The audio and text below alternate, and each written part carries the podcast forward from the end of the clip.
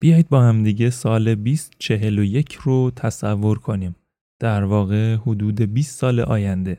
دنیا چه شکلیه و ما موقع در چه جایگاهی هستیم؟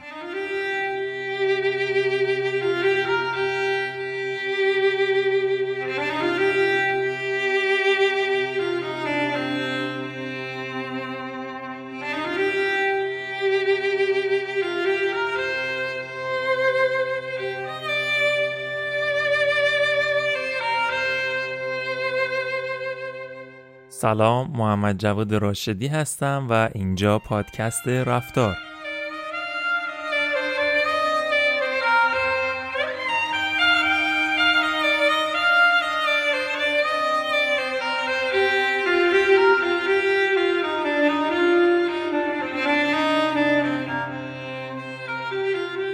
قبل از اینکه شروع کنیم بگم که این پادکست رو من نمیخوام به سمت هوش مصنوعی و موارد این مدلی ببرم، جایی که خیلی از ما احساس میکنیم بهش تعلق نداریم. یعنی احساس میکنیم باید تخصصمون تو هوش مصنوعی باشه و چون این تخصص رو نداریم این اطلاعات به دردمون نمیخوره.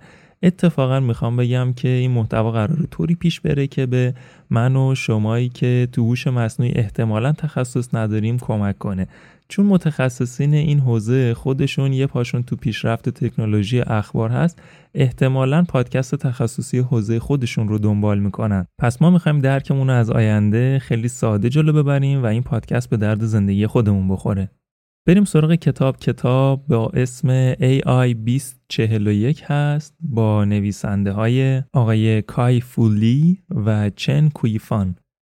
آقای کای-فو لی در واقع مدیر سابق گوگل توی چین بوده و به پیشرفت گوگل در بازار چین کمک کرده و سابقه همکاری با اپل رو داشته، با مایکروسافت همکاری کرده و بعدش از این شرکت ها اومده بیرون و شرکت خودش رو تأسیس کرده. بسیار در حوزه هوش مصنوعی فعالیت داشته و جزو افراد برجسته تو این حوزه است.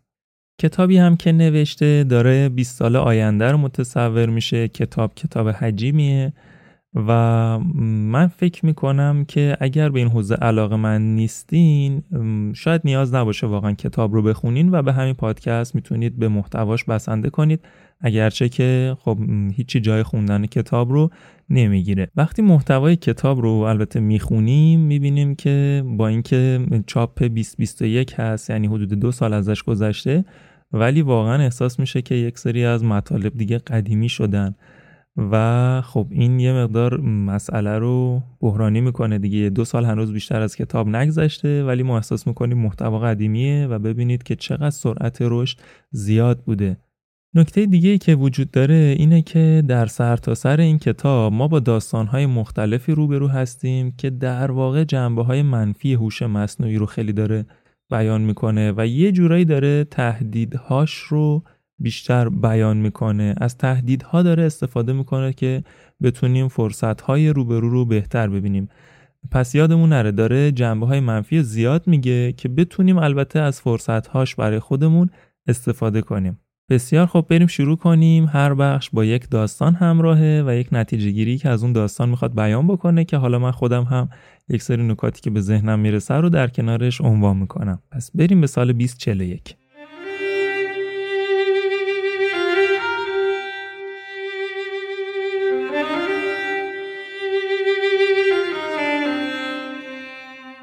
توی بمبئی سال بیست چهل و یک خانواده نایانا توی یک شرکت بیمه ثبت نام میکنن که حق بیمهشون رو به طرز چشمگیری کاهش میده. در ازاش باید تمام اطلاعات شخصیشون رو به شرکت بدن. در کنارش یک اپلیکیشن نصب میکنن که مال همون شرکت بیمه است و بهشون آپشنای زیادی میده، از سرمایه گذاری تا اینکه از کدوم سوپرمارکت حتی خرید کنن. این اپلیکیشن به نایانا هشدار میده که کی آب بخوره، به راننده ماشینش هشدار میده که ایمن و آهسته رانندگی کنه و انقدر حرفه‌ای رو مغز پدرش کار میکنه که سیگارش رو ترک کنه. گرفتید قضیه رو؟ برنامه مال شرکت بیمه است. داره میزان سلامتی و طول عمر افراد خانواده رو به این طریق زیاد میکنه که احتمال آسیب و بیماریشون بیاد پایین و هزینه‌های بیمه اینجوری کم بشه. در واقع یه بازی برد برده، هم برای بیمه هم برای نایانا. بعد ببین نمیاد مثل مادر بزرگا بهتون نصیحت کنه ها. این هوش مصنوعی شما رو خیلی خوب میشناسه. میدونه که چطور بره زیر پوستتون که اصلا متوجهش نشید. یعنی یه جوری به روانشناسی و اصول متقاعدسازی و ذهن مسلطه و اطلاعات شما رو داره که به راحتی میتونه ترغیبتون کنه. بعد اگه ترغیب نشدی باز اطلاعات رو میاد به روش‌های مختلف روی شما تست میکنه تا ببینه بهترین روش رو شما چی جواب میده. یه جوری برات پازل رو میچینه که حس میکنی خودت دلت میخواد اینجوری رفتار کنی و اصلا احساس نمیکنی رفتار تحت کنترل هوش مصنوعیه و داری از جانب اون ترغیب میشی. حالا اینجا داستان میره به این سمت که میگه هوش مصنوعی میتونه تبعیض طبقاتی رو بیشتر کنه به واسطه دیپ لرنینگ یا یادگیری عمیق. دیپ لرنینگ چی کار میکنه؟ کمک میکنه کامپیوترها بتونن اطلاعات رو دسته‌بندی کنن و بعد بتونن پیشبینی کنن و الگوها رو تشخیص بدن. از این سیستم بسیار زیاد داره توی شبکه‌های اجتماعی مثل فیسبوک استفاده میشه تا میزان استفاده شما رو به حد اکثر برسونن. تک تک کلیک‌ها و اطلاعات میلیون‌ها نفر رو تو سیستم جمع‌آوری و تحلیل میکنن. خب اینجا گفتیم که قرار هوش مصنوعی تبعیض طبقاتی رو بیشتر کنه یا میتونه این کار رو بکنه. داستان چی میشه؟ داستان اینجا میگه که نایانا عاشق مردی که تو محله‌ای کمتر ثروتمند زندگی میکرده میشه. بعدش هوش مصنوعی میاد حق بیمه رو افزایش میده. در واقع هوش مصنوعی اومده بررسی کرده دیده که این فرد از طبقه اجتماعی پایینتری برخوردار بوده و احتمالاً برای این خانواده یه فاکتوری مخرب برای سلامتیشون به حساب میاد. یعنی بررسی میکنه میگه اون آدم کیفیت زندگی پایینتری داشته و عواقبش این بوده که احتمالاً سلامتی کمتری داره و به زودی قرار هزینه‌هایی رو برای بیمه این خانواده ایجاد کنه. این هوش مصنوعی مأموریت داره دیگه، اونم حد اکثر کردن شرایط سلامتی خانواده و به حد اقل رسوندن ریسکا و خطراته.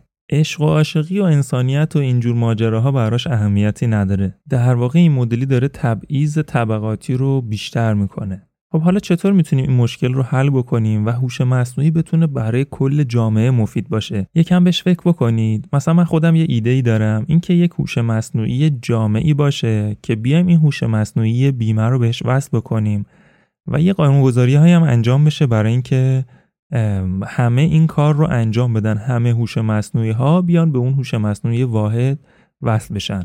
خب این ایده‌ای که من الان دادم یک سری مشکلات هم داره دیگه. مثلا اینه که تمرکز ایجاد کردیم، یعنی یک سیستم مرکزی ایجاد کردیم تو هوش مصنوعی که متمرکز همه بیان بهش وصل بشن. اول اینکه همه دولت‌ها نمیان این کارو بکنن احتمالاً. دوم اینکه داریم به عصری ورود پیدا می‌کنیم، داریم به سمتی میریم که اصلا داره تمرکز زدایی میشه.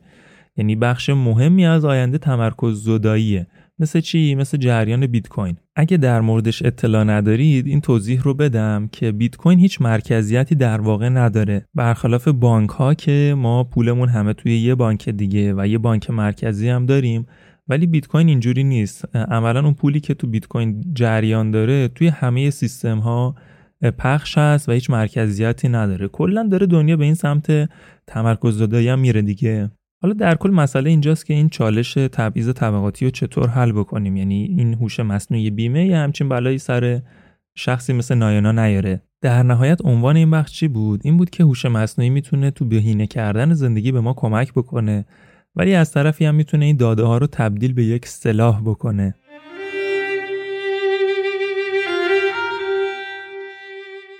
داستان دوم در مورد مردی به نام آماکا. آماکا ازش خواسته میشه به واسطه برنامه نویسی حرفه‌ای که بلده یه ویدیوی دیپ فیک برای یه شرکت مشکوک بسازه. ویدیوی دیپ فیک چیه؟ در واقع جعل ویدیوی یک نفره. تصور کنید تصویر شما داره جعل میشه، ویدیوی شما داره جعل میشه و یک سری توضیحاتی رو میدین که اون فرد شما نیستین ولی کاملا چهره شماست و انگار خودتون دارین صحبت میکنید. این آقای آماکا مجبور شد این ویدیو رو بسازه. ویدئو بر علیه یک سیاستمدار برجسته نیجریه‌ای بود که قرار بود توش اعتراف کنه یک سری رفتارهای رسوایی داشته. آماکا اگه این ویدئو رو نمی‌ساخت، شرکت تهدیدش میکنه که یه ویدئوی دیپ فیک علیه خودش درست میکنن که در واقع توی یک کلوپ شبانه داشته یه مرد دیگر رو میبوسیده. حالا تصور کنید آماکا هم خودش مرد بوده و این ویدیو براش دردسرای زیادی رو هم برای شغلش و هم برای خانواده‌اش ایجاد میکرد. عنوان این بخش این بود که دیپ فیک به قدری متقاعد کننده میشه که تقریبا تشخیص متقلب‌ها غیر ممکنه.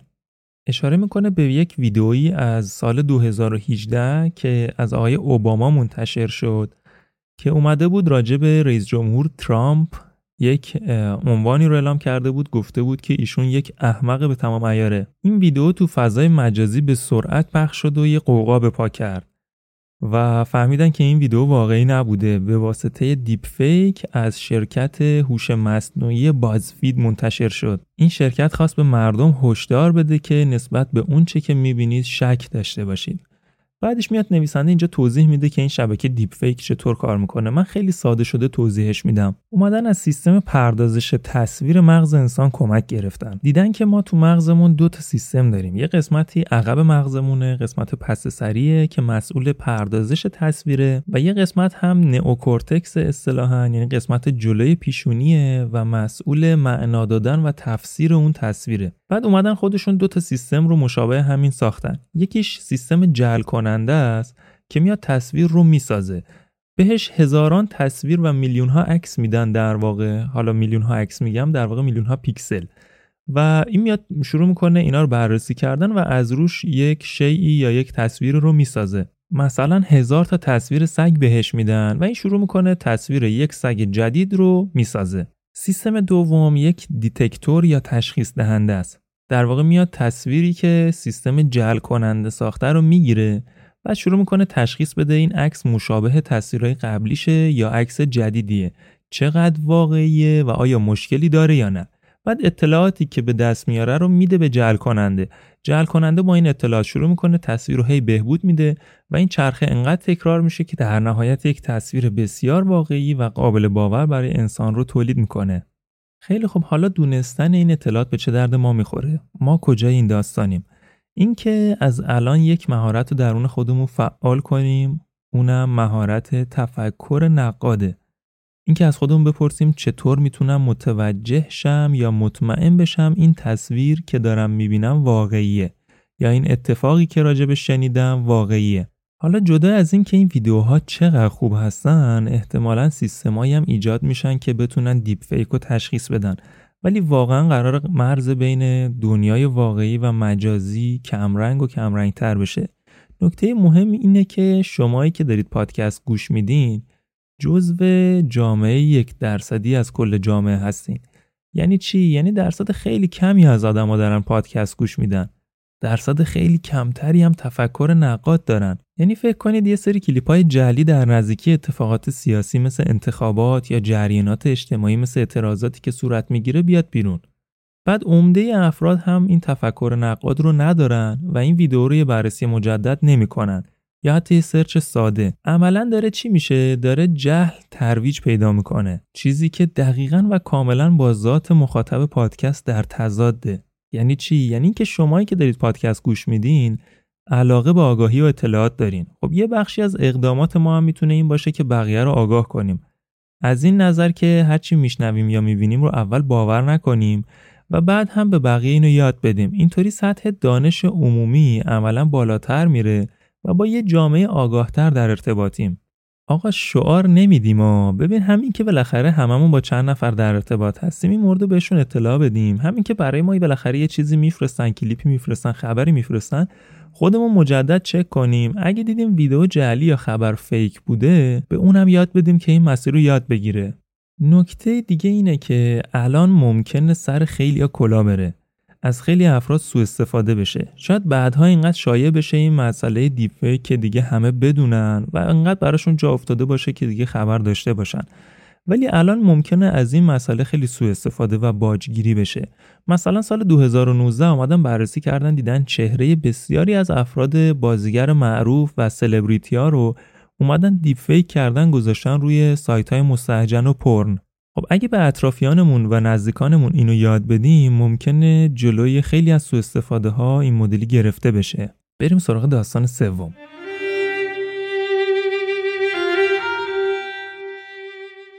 داستان سوم در مورد کودکی به اسم گلدن اسپارو هست. پدر و مادرش تو کودکی توی تصادف کشته میشن و میفرستنش پرورشگاه. افرادی که اونجا ازش مراقبت میکردن تصمیم گرفتن یک دوست براش طراحی کنن و خودش هم اسمش رو میذاره آتومن. برای دیدن این آتومن باید از یک عینک واقعیت مجازی روی چشمش استفاده میکرد. آتومن در مورد گلدن اسپارو یا همین کودکی که مد نظرمونه همه چیزو میدونست. اطلاعات زیادی ازش دریافت میکرد. یه مچبند هوش مصنوعی رو دست این کودک بوده که اطلاعات فیزیولوژی و رفتارهاش رو هم به آتومن خبر میداده. آتومن کمکش میکرد مشقاشو حل کنه، سوالاتشو جواب میداد و برای کنجکاویهاش برنامه‌ریزی میکرد.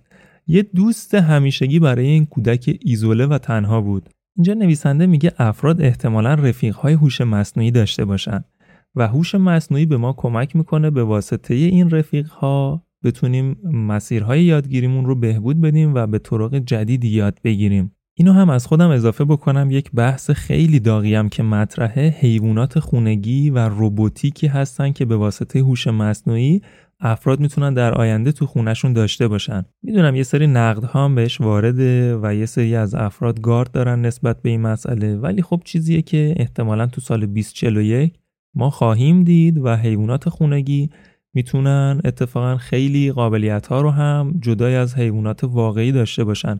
مثلا رفتارهای بامزه نشون بدن، یه مقدار هوش بیشتری رو نسبت به حیوانا نشون میدن و همین به جذابیتشون اضافه میکنه. هوش مصنوعی میتونه شخصی سازی بشه و خیلی شخصی شده عمل کنه. مثلا میتونیم یک معلم طراحی بکنیم که به بچه‌ها توجهی رو بده که توی کلاس شلوغ نمیتونن تجربهش کنن، یا اینکه یک دستیار معلم باشه و به معلم‌ها کمک بکنه کارهای حوصله سربر رو راحت‌تر انجام بدن. مثلا نیاز نباشه دیگه برگه ها رو معلم‌ها تصحیح کنن یا اینکه سوالات تکراری بچه‌ها رو بخوان جواب بدن. خود هوش مصنوعی این کارا رو انجام بده. در واقع صنعت آموزش قراره به طور کلی تغییر کنه. معلم‌های انسانی قراره نقش اصلیشون توی آموزش بخش‌هایی باشه که هوش مصنوعی از پسش بر نمیاد. کتاب اینجا عنوان کرده که میتونن توی رشد هوش هیجانی، خلاقیت و روابط اجتماعی معلم‌ها به کودکان کمک بکنن. باز من اینو اضافه بکنم، خودم احساس میکنم هوش مصنوعی بتونه الگوهای هوش مصنوعی و روابط اجتماعی رو به واسطه واقعیت مجازی به کودک آموزش بده، چون اونم الگوهای خوبی داره. مثلا میتونه به واسطه همون واقعیت مجازی برای کودک یک محیط دوستیابی ایجاد بکنه و بهش یاد بده چطور بره جلو و شروع مکالمه داشته باشه و دوست پیدا کنه. ببینید مهم نیست که هوش مصنوعی در این نقطه‌ای که ما الان داریم به پادکست گوش میدیم چه کارا میتونه بکنه یا چه کارهایی نمیتونه بکنه.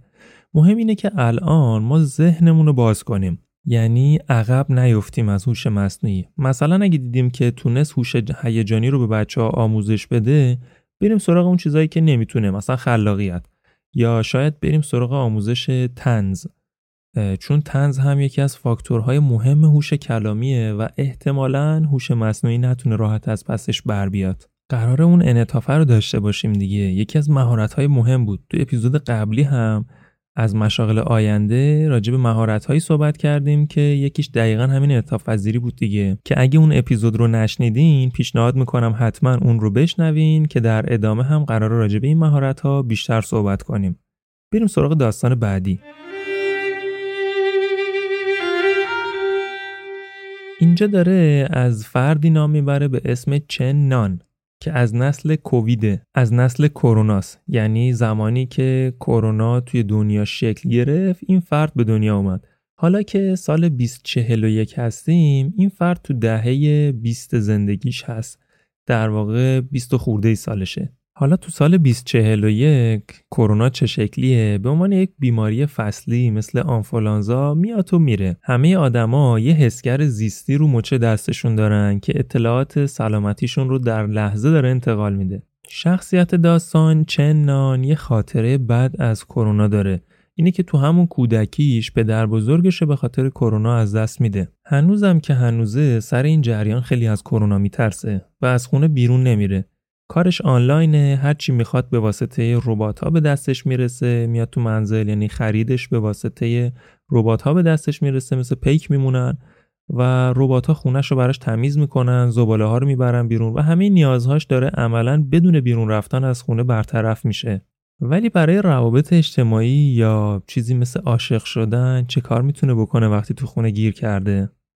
نویسنده اینجا میگه که همین الان هم اپلیکیشنایی هستن که روی گوشیتون نصب میشن و شما زمانی که بیرون میرید بهتون هشدار میدن که یک نفر آلوده یا بیمار نزدیکتون هست یا نه. در کل میگه هم به خاطر مسائل بهداشتی که پیشرفت میکنن، مثلا سنسورهای زیستی که میتونه میزان آلودگی شما رو تشخیص بده، یا حتی اینکه اثر واکسن شما رو چک بکنه که توی خونتون افت کرده و احتمال داره که مریض بشین و بهتون هشدار میده که مجدد برید واکسن بزنید، و هم به خاطر ربات‌هایی که کار دلیوری و رسوندن مرسوله رو به عنوان پیک انجام میدن، و هم شرایط کار آنلاین داره افراد رو به این سمت میبره که بیشتر تو خونه بمونن.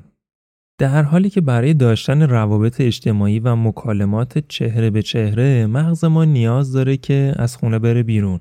اینجا پس این فصل رو این مدلی عنوان میکنه که هوش مصنوعی مراقبت‌های بهداشتی رو برای نسل کرونا متحول خواهد کرد. حالا باز به چه درد ما میخوره دونستن اینا؟ ببین، بیاید ایده بگیریم، مشکل رو ببینیم، براش راهکار رو پیدا کنیم یا به فکرش باشیم. الان مثلا شما میتونی بخشی از بیزینس اون ربات‌ها باشی. بلد نیستی اون ربات رو بسازی، میتونی بخری بعد بفروشی، یا میتونی تعمیراتشون رو یاد بگیری، کار تعمیراتش رو انجام بدی. میتونی به این فکر بکنی که این بیرون رفتن آدما چه برنامه‌ای میتونی براشون داشته باشی. مثلا کامیونیتی یا گروه‌هایی تشکیل بدی که این آدمایی که تو خونه موندن کنار هم بتونن جمع بشن، چون درک بهتری از هم دارن، از این تنهایی همدیگه میتونن تو جلسات بهتر شرکت کنن، بهترم با همدیگه لینک بشن. فقط دارم ایده میدم و خود این ایده مهم نیست. حداقلش اینه که ذهنمون باز میمونه، هم برای ایده‌های جدید تو مسیر خودمون، هم برای اینکه تصمیمات بهتری بگیریم، هم برای پذیرش تغییراتی که داره رخ میده. یه بار دیگه تکرارش کنم، مهم عاجز و مهارت‌های نرم بود. دقیقاً اینه که ذهنمون باز میمونه برای ایده‌هایی که تو مسیر خودمون ممکنه رخ بده، تصمیمات بهتر بگیریم و اینکه تغییراتی که داره رخ میده رو بهتر بپذیریم. اینجا اگه شما هم ایده داشتین میتونید برام کامنت بذارید، من هم بخونم. بریم سراغ داستان بعدی. جلسه توی اتاق تاریک با شمع‌هایی که داشتن سوسو می‌زدن برگزار میشه. آیکو احساس هیجان و ترس داشت. پیرزنی با قد متوسط مراسم رو شروع میکنه.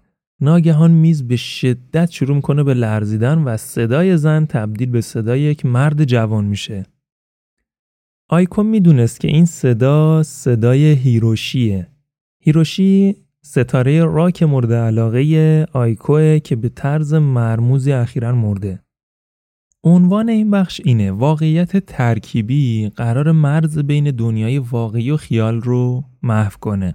جریان آیکو چی بود؟ آیکو توی یک بازی شرکت کرده بود که یک عینک واقعیت، شاید بگم فراواقعیت، رو شرکت کرده. نمیدونم ترجمه مناسب ایکس آر چیه؟ اکسترا ریالیتی، فراواقعیت. این عینک رو رو چشماش زده بود و داشتش که توی این بازی شرکت کرده بود و داشت بازی میکرد. این عینک ایکس آر داشت بهش این اجازه رو میداد که روح اون مرد رو هر زمانی که انتظارشو داشت ظاهر بشه و ببینه.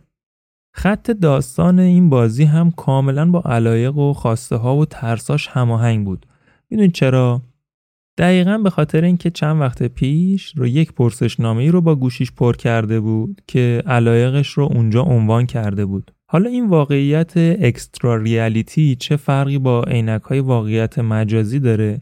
عینک واقعیت مجازی رو وقتی شما به چشم میزنید کلاً یک دنیای مجازی رو میبینید، ولی این عینک‌های اکسترا ریالیتی، یا اصطلاحاً فکر می‌کنم مشابه باشه با همون واقعیت افزوده یا ای آر، اینطوریه که شما محیط خودتون رو میبینید. در واقع شخصیت هیروشی تو محیط زندگی خود آیکو ظاهر میشد و اتفاقا با وسایل محیطیش ارتباط برقرار میکرد. یعنی اگه یک وسیله تو محیط بود بهش برخورد نمیکرد یا باش ارتباط میگرفت، طوری که انگار کاملا تو اون محیط وجود داره. قسمت جذابش اینجاست که این واقعیت ترکیبی احتمالاً به شکل یک سری لنزهای چشمی و نامرئی توی دنیای سال بیست چهل و یک وجود داشته باشن که خیلی جذابش میکنه. همچنین افراد میتونن یه سری لباسهای حسی بپوشن که حس لمس، سردی و گرمی و این موارد هم منتقل کنه. البته اینو خودم هم اضافه بکنم، ممکنه تو آینده یه سری تراشه ها تو مغز کار گذاشته بشه که حتی نیاز به لنز هم نباشه، یعنی اون تراشه توی مغز کار اون حس رو، حس بینایی یا اون حس سردی و گرمی و لمس رو توی مغز تحریک بکنه و ما احساس کنیم که اون موارد واقعا وجود دارن. استفاده های دیگه‌ای که این تکنولوژی به غیر از جذابیت فوق‌العاده زیادی که برای بازی داره اینه که میتونه برای سربازها یک شرایط جنگی رو ایجاد کنه، بهشون کمک بکنه که خیلی حرفه‌ای‌تر بشن، به پزشک‌های جراح کمک بکنه که یک سری تمرین‌های دقیقی رو بتونن رو بیمار فرضیشون داشته باشن و جراحی کنن، به دانش آموزا میتونه شخصیت‌های تاریخی رو توی کلاسشون نشون بده و بتونن ارتباط بهتری باشون بگیرن و کاربردهای خیلی زیادی دیگه‌ای که من از شما میخوام اینجا شما بهش فکر کنین. فکر کنید چه کاربردهای دیگه‌ای میتونه این تکنولوژی واقعیت افزوده یا فراواقعیت داشته باشه. ببینید خلق اون کاربرد شاید خیلی خیلی ساده باشه ها، مثلا نگید من برنامه نویسی و اینا بلد نیستم. مثالشو بزنم، قبلا ساخت سایت خیلی سخت بود، باید تک تک بخشا رو کد نویسی می‌کردین. بعدن یه سری ماژول ها اومد، یه سری بخشا اومد که یعنی یک نفر اومده اونا رو کد نویسی کرده، شما خیلی آماده میومدید از اونا کمک می‌گرفتید، یک سایت می‌ساختین. بعدش از اون کار راحت‌تر شد، یک سری سایت ساز اومدن. الان شما میتونید توی پنج دقیقه یه سایت داشته باشین. پس نگید سخته. ابزارا خودشون رو به سرعت به قدری پیشرفت میدن که شما بتونید به راحتی ایده هاتون رو خلق کنید. یه مثال حالا به ذهن خودم رسید براتون بزنم. مثلا شما میخواید آموزش سخنرانی بدین یا حتی دوست دارید خودتون آموزش سخنرانی ببینید. کجا این که برید جلو آینه تمرین کنید یا این که برید توی یک سالانی که به صورت واقعیت مجازی در اومده و جلوی چندین آدم فرضی برید اونجا تمرین کنید، یک عینک بزنید و خودتون رو توی اون سالن ببینید. ممکنه ساخته یه همچین ایده خیلی ساده باشه ها، با چند تا کلیک انجام بشه. پس ذهنتون رو نبندید راجع به این مسئله. قرار شد بازم میگم دیگه ذهنمون رو باز بذاریم و ایده ها خیلی وقتا به ذهنمون میرسه. کاری که ما میکنیم اینه که ایده رو هنوز نیومده میکشیم. ایده هامون رو بلاک نکنیم. اوکی. خیلی خوب. این واقعیت مجازی نویسنده عنوان میکنه یک مشکلی داره، اینه که فوق‌العاده اطلاعات کاربر رو داره به دست میاره و اون حریم شخصی حفظ نمیشه. قبل از اینکه بریم سراغ داستان بعدی اجازه بدین تا اینجا یه جمع‌بندی کنم چه داستانهایی رو شنیدیم. داستان شرکت بیمه رو دیدیم که میتونست یک سری محدودیت‌ها ایجاد کنه. داستان دیپ فیک رو شنیدیم که عملا ویدیوهای جعلی درست میکرد و طراحی میکرد. داستان کودکی رو دیدیم که یک رفیق مجازی داشت. نسلی رو دیدیم که به واسطه پیشرفت ربات‌ها و یا اتفاقاتی که تو کرونا افتاده گوشه‌گیر شدن یا منزوی شدن. و داستان واقعیت ترکیبی که ترکیب دنیای واقعی و خیالی بود. بریم سراغ داستان بعدی.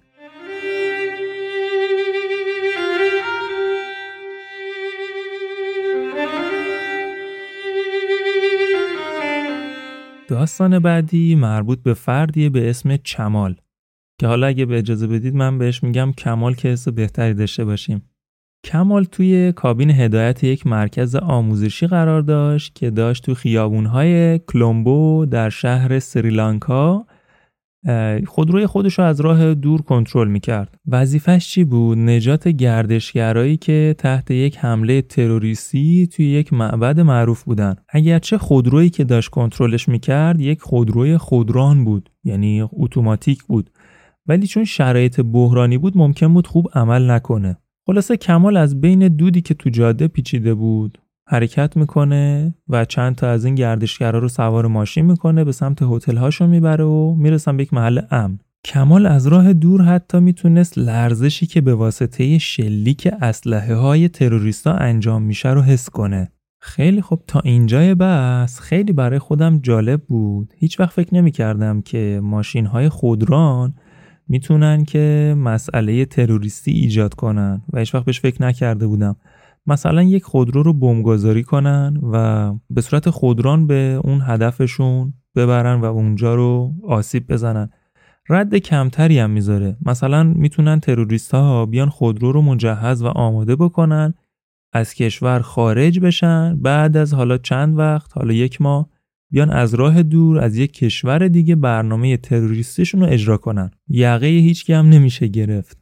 عنوان این بخش اینه که ماشینای خودران میتونن سیستم انتقال رو، سیستم حمل و نقل رو متحول کنن. مسئله اینجاست که تو بحث خودروهای اتوماتیک و خودران اینه که ریسک کار خیلی بالاست. مثلا هوش مصنوعی اینستاگرام اگه ضعیف عمل کنه، یه سری پستایی که به شما نشون میده شاید خیلی جذاب نباشه و شما خوشتون نیاد. ولی اینجا اگر که این هوش مصنوعی خودرو خوب عمل نکنه، جون انسان دیگه وسطه.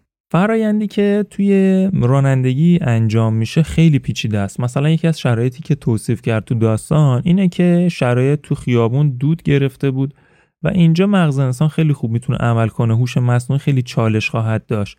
یه کار عجیب دیگه که صورت میگیره، راننده ها و انسان ها میان حرکت راننده مقابلشون رو پیش بینی میکنن.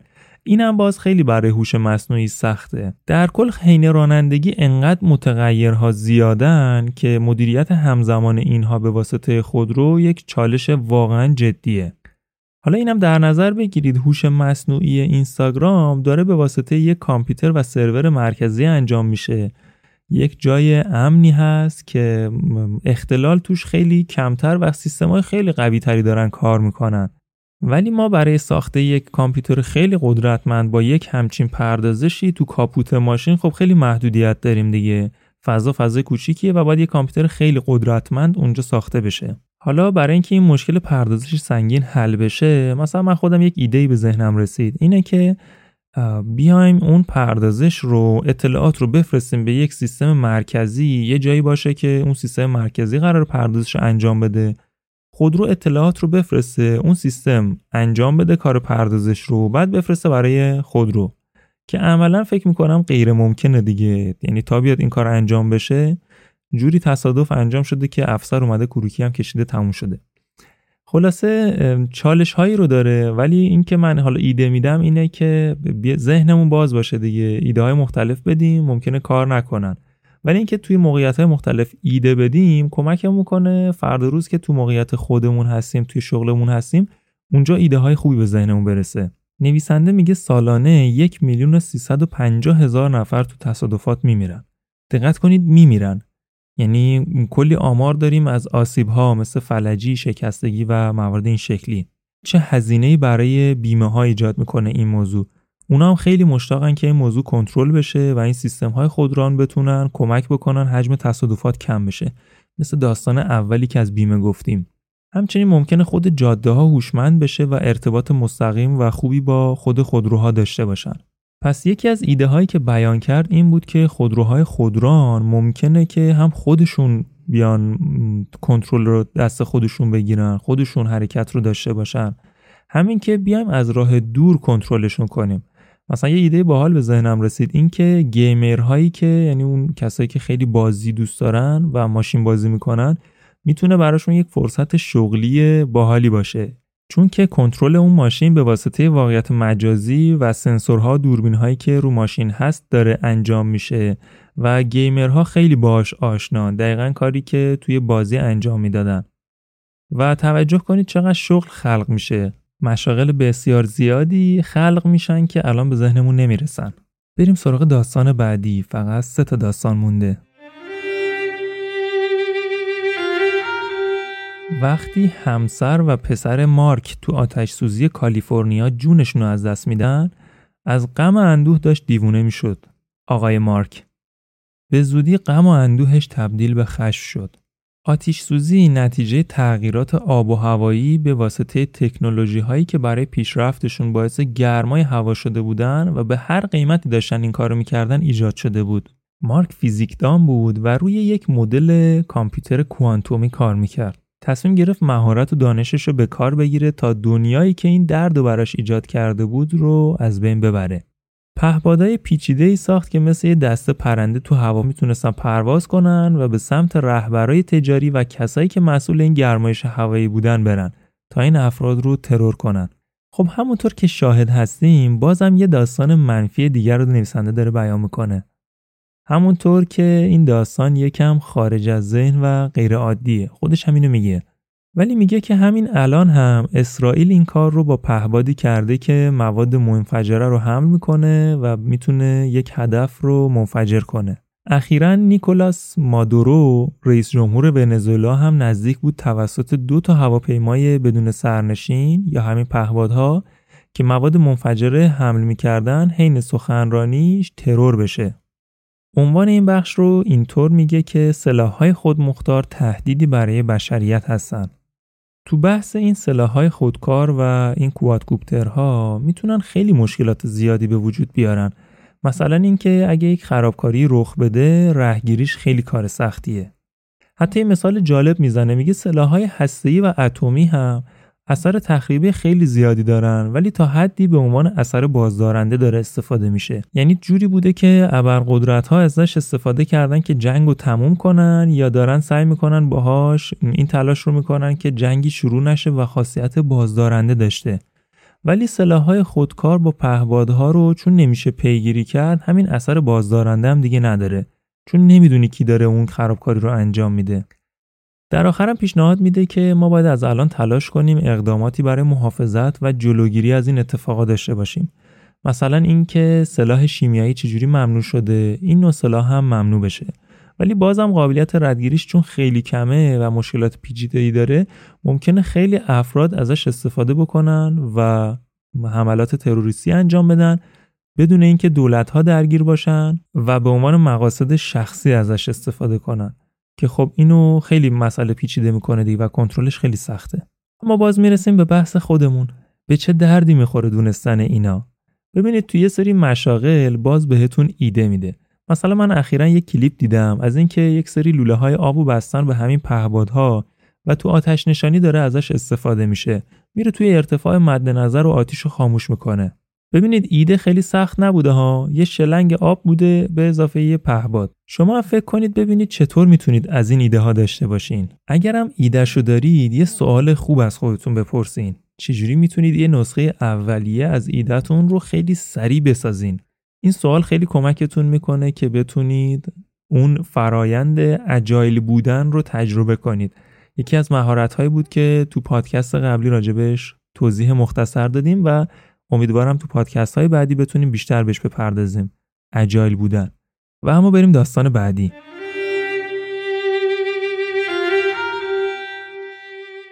اینجا خیلی مختصر میخوام راجبش توضیح بدم. میگه یک دسته از کارگرها مقابل دفتر مرکزی لندمارک، یکی از بزرگترین شرکت‌های ساختمانی توی ایالات متحده، داشتن تظاهرات میکردن.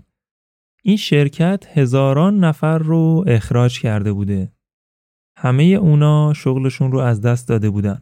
دلیلش چی بود؟ این بود که کارکنای هوش مصنوعی، در واقع ربات‌ها، اون کارها رو سریعتر و بدون پول انجام میدادن و این شرکت اون کارگرها رو، اون انسانها رو بیکار کرده بود. چون اعتراضات شکل گرفته بود، یک طرحی ریختن به عنوان بازیابی اشتغال و بهشون قول دادن که میتونیم براتون شغل‌های جدیدی رو ایجاد کنیم و توی اون شغل‌ها مشغول به کار بشین. متاسفانه اون شغل‌ها هم اغلب به واسطه اینکه دور از خانواده‌هاشون قرار داشتن یا اینکه مشاغلی بودن که سطح اجتماعی پایینی داشتن، مشکلات خاص خودش رو داشت ایجاد می‌کرد.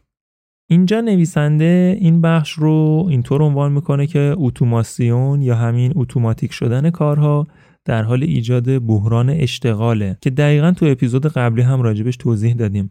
این روزا سازمان‌های زیادی در حال جایگزینی پرسنل خودشون با هوش مصنوعی هن. به خصوص مشاغل سطح پایین و ابتدایی خیلی تو معرض خطرن. این افراد همین جوریش هم دستمزدشون پایین بوده. حالا شغلشون هم قراره به واسطه هوش مصنوعی از بین بره. عملاً شکافی که بین فقیر و غنی داشتیم داره زیادتر میشه. حتی یه سری از مشاغل مثل لوله‌کشی هم داره توسط ربات‌ها اینجوری انجام میشه که یه سری قطعات رو کنار هم دیگه فیکس میکنن و مونتاژ میکنن و عملا کار لوله کشی هم دارن انجام میدن. نویسنده میگه این افراد نه تنها درآمدشون رو از دست میدن، بلکه حتی معنا و هدف داشتن تو زندگی و تعاملات اجتماعیشون رو هم از دست میدن. میگه تصور کنید مهارتایی که یه عمر روشون کار کردین رو در عرض چند هفته به ربات‌ها میسپرن و اونا بهتر از شما میتونن انجامش بدن. پس یه نکته همینجا اضافه بکنم، از الان باید حواسمون باشه که چه مهارت‌های مناسبه، سعی کنیم زودتر شناساییشون کنیم و خودمون رو باهاش وفق بدیم. حالا نویسنده میگه که این مشکلاتی که ایجاد میشه، یکیش اینه که خب این افراد به واسطه اینکه شغلشون رو از دست میدن، احتمال مصرف الکل و مواد مخدر، احتمال افسردگی و حتی خودکشی هم بالاتر میره.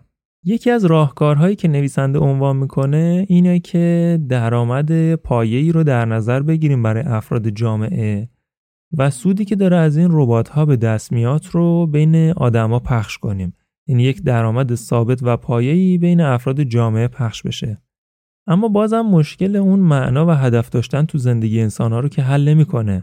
پس به هر حال ما نیاز داریم که افراد رو پرورش بدیم که کارهایی رو بتونن انجام بدن که هوش مصنوعی و ربات‌ها نمیتونن، مثل خلاقیت، مثل همدلی و شفقت ورزی. مثلا یک هوش مصنوعی پرستار میتونه به خوبی داروها و قرص‌ها رو به بیمار بده، ولی نمیتونه به اندازه یک انسان دغدغه‌ها و مشکلات اون فرد رو درک کنه و باهاش همدلی کنه. حالا یه سوال جذاب بپرسم ذهنتون بیشتر درگیر بشه. فکر میکنید کارهایی که هوش مصنوعی و ربات‌ها نمیتونن در آینده انجام بدن چیا خواهند بود؟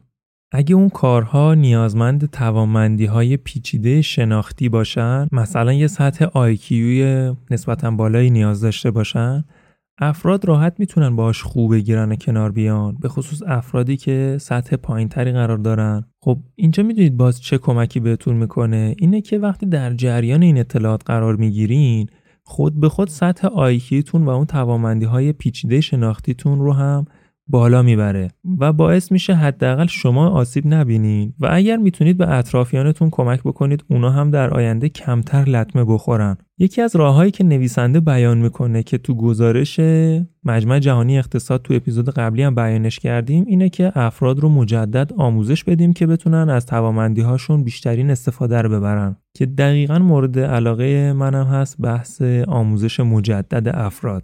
اما بریم سراغ داستان آخر و بعدش هم جمع‌بندی کنیم. داستان آخر مربوط میشه به ویکتور. ویکتور یک میلیونر خودساخته بوده که اخیراً خیلی بی‌حوصله و افسرده است. به یک جزیره در دوحه دعوتش میکنن و این دعوت رو یک فرصت برای ماجراجویی خودش میبینه. وقتی میرسه به اون جزیره مجبور میشه که به سیستمی که اونجا وجود داره این اجازه رو بده که دسترسی به اطلاعات شخصیش داشته باشن. بعدش هم به سرعت متوجه میشه که این اطلاعات برای چی قرار بوده استفاده بشه. در واقع هر خواسته و میلی که داشت قبل از اینکه اراده بکنه برآورده میشد. یه ربات همیشه منتظر آماده بود که بهش خدمت کنه. موسیقی مورد علاقش دائما پخش میشد و محل اقامتش با چیزهایی پر شده بود که دوست داشت محیطش با اونا تزیین بشه. اوایلش برای مدتی خوشحال بود ولی بعدش باز به سرعت به اون محیط عادت میکنه و دچار همون وضعیت خستگی و افسردگی میشه. اسم این بخش رو اینطور میذاره که هوش مصنوعی میتونه خوشحالی ما رو بهینه کنه، ولی فقط تا حدی. نویسنده اینجا میگه هوش مصنوعی میتونه در مورد غذایی که دوست دارید یا حتی باورهای سیاسیتون باهاتون همراه بشه. ولی چی واقعا شما رو خوشحال میکنه؟ میگه اینا خوشحالی‌های سطحی هن و میگه ما نیاز داریم که خوشحالی‌های عمیق رو تجربه کنیم. برای درک بهتر خوشحالی عمیق ارجاع میده به هرم مازلو توی سال هزار و نهصد و چهل و سه که ایشون این هرم رو معرفی کرد، هرم نیازها.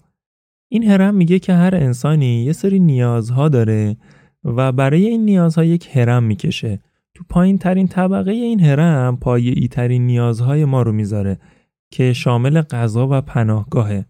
وقتی یه طبقه از این هرم میریم بالاتر میرسیم به نیازهای سطح بالاتر که توی طبقه دوم نیاز به امنیت و شغله، طبقه بالاتر نیاز به عشق و احساس تعلق، طبقه بعدیش عزت نفس و در نهایت نوک این هرم که بالاترین نیاز ما قرار داره نیاز به خودشکوفاییه. حالا میگه انقلاب انرژی های پاک هزینه های کارخونه ها رو خیلی پایین آورده.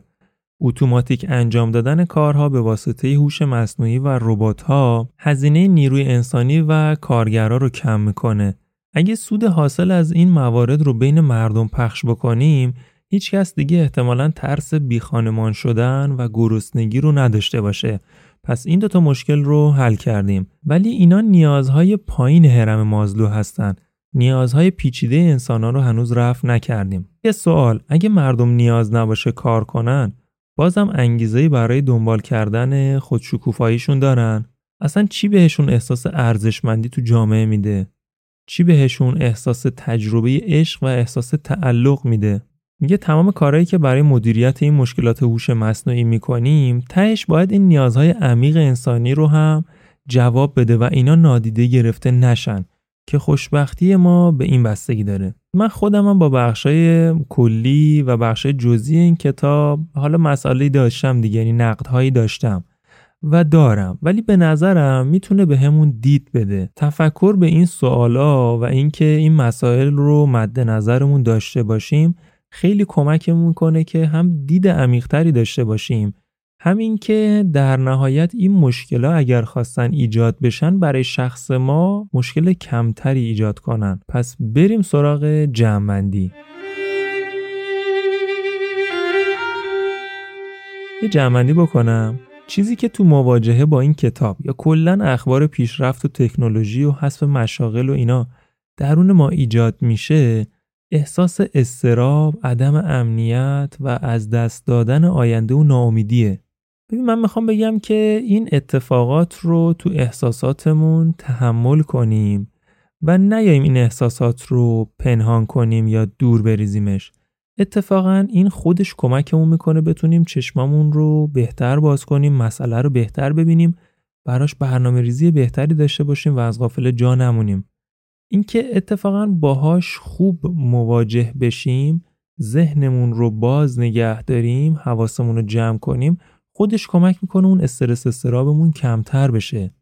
توی ماجرایی که داره به واسطه هوش مصنوعی جلو میره، اوکی ما شاید برنامه نویس نباشیم، شاید کسی نباشیم که هوش مصنوعی رو داره توسعه میده، ولی میتونیم یک شخصیت فعال داشته باشیم برای آیندمون، نه اینکه فقط یک شخصیت غیر فعال داشته باشیم و اتفاقات توی زندگی ما تأثیر خودشون رو بذارن.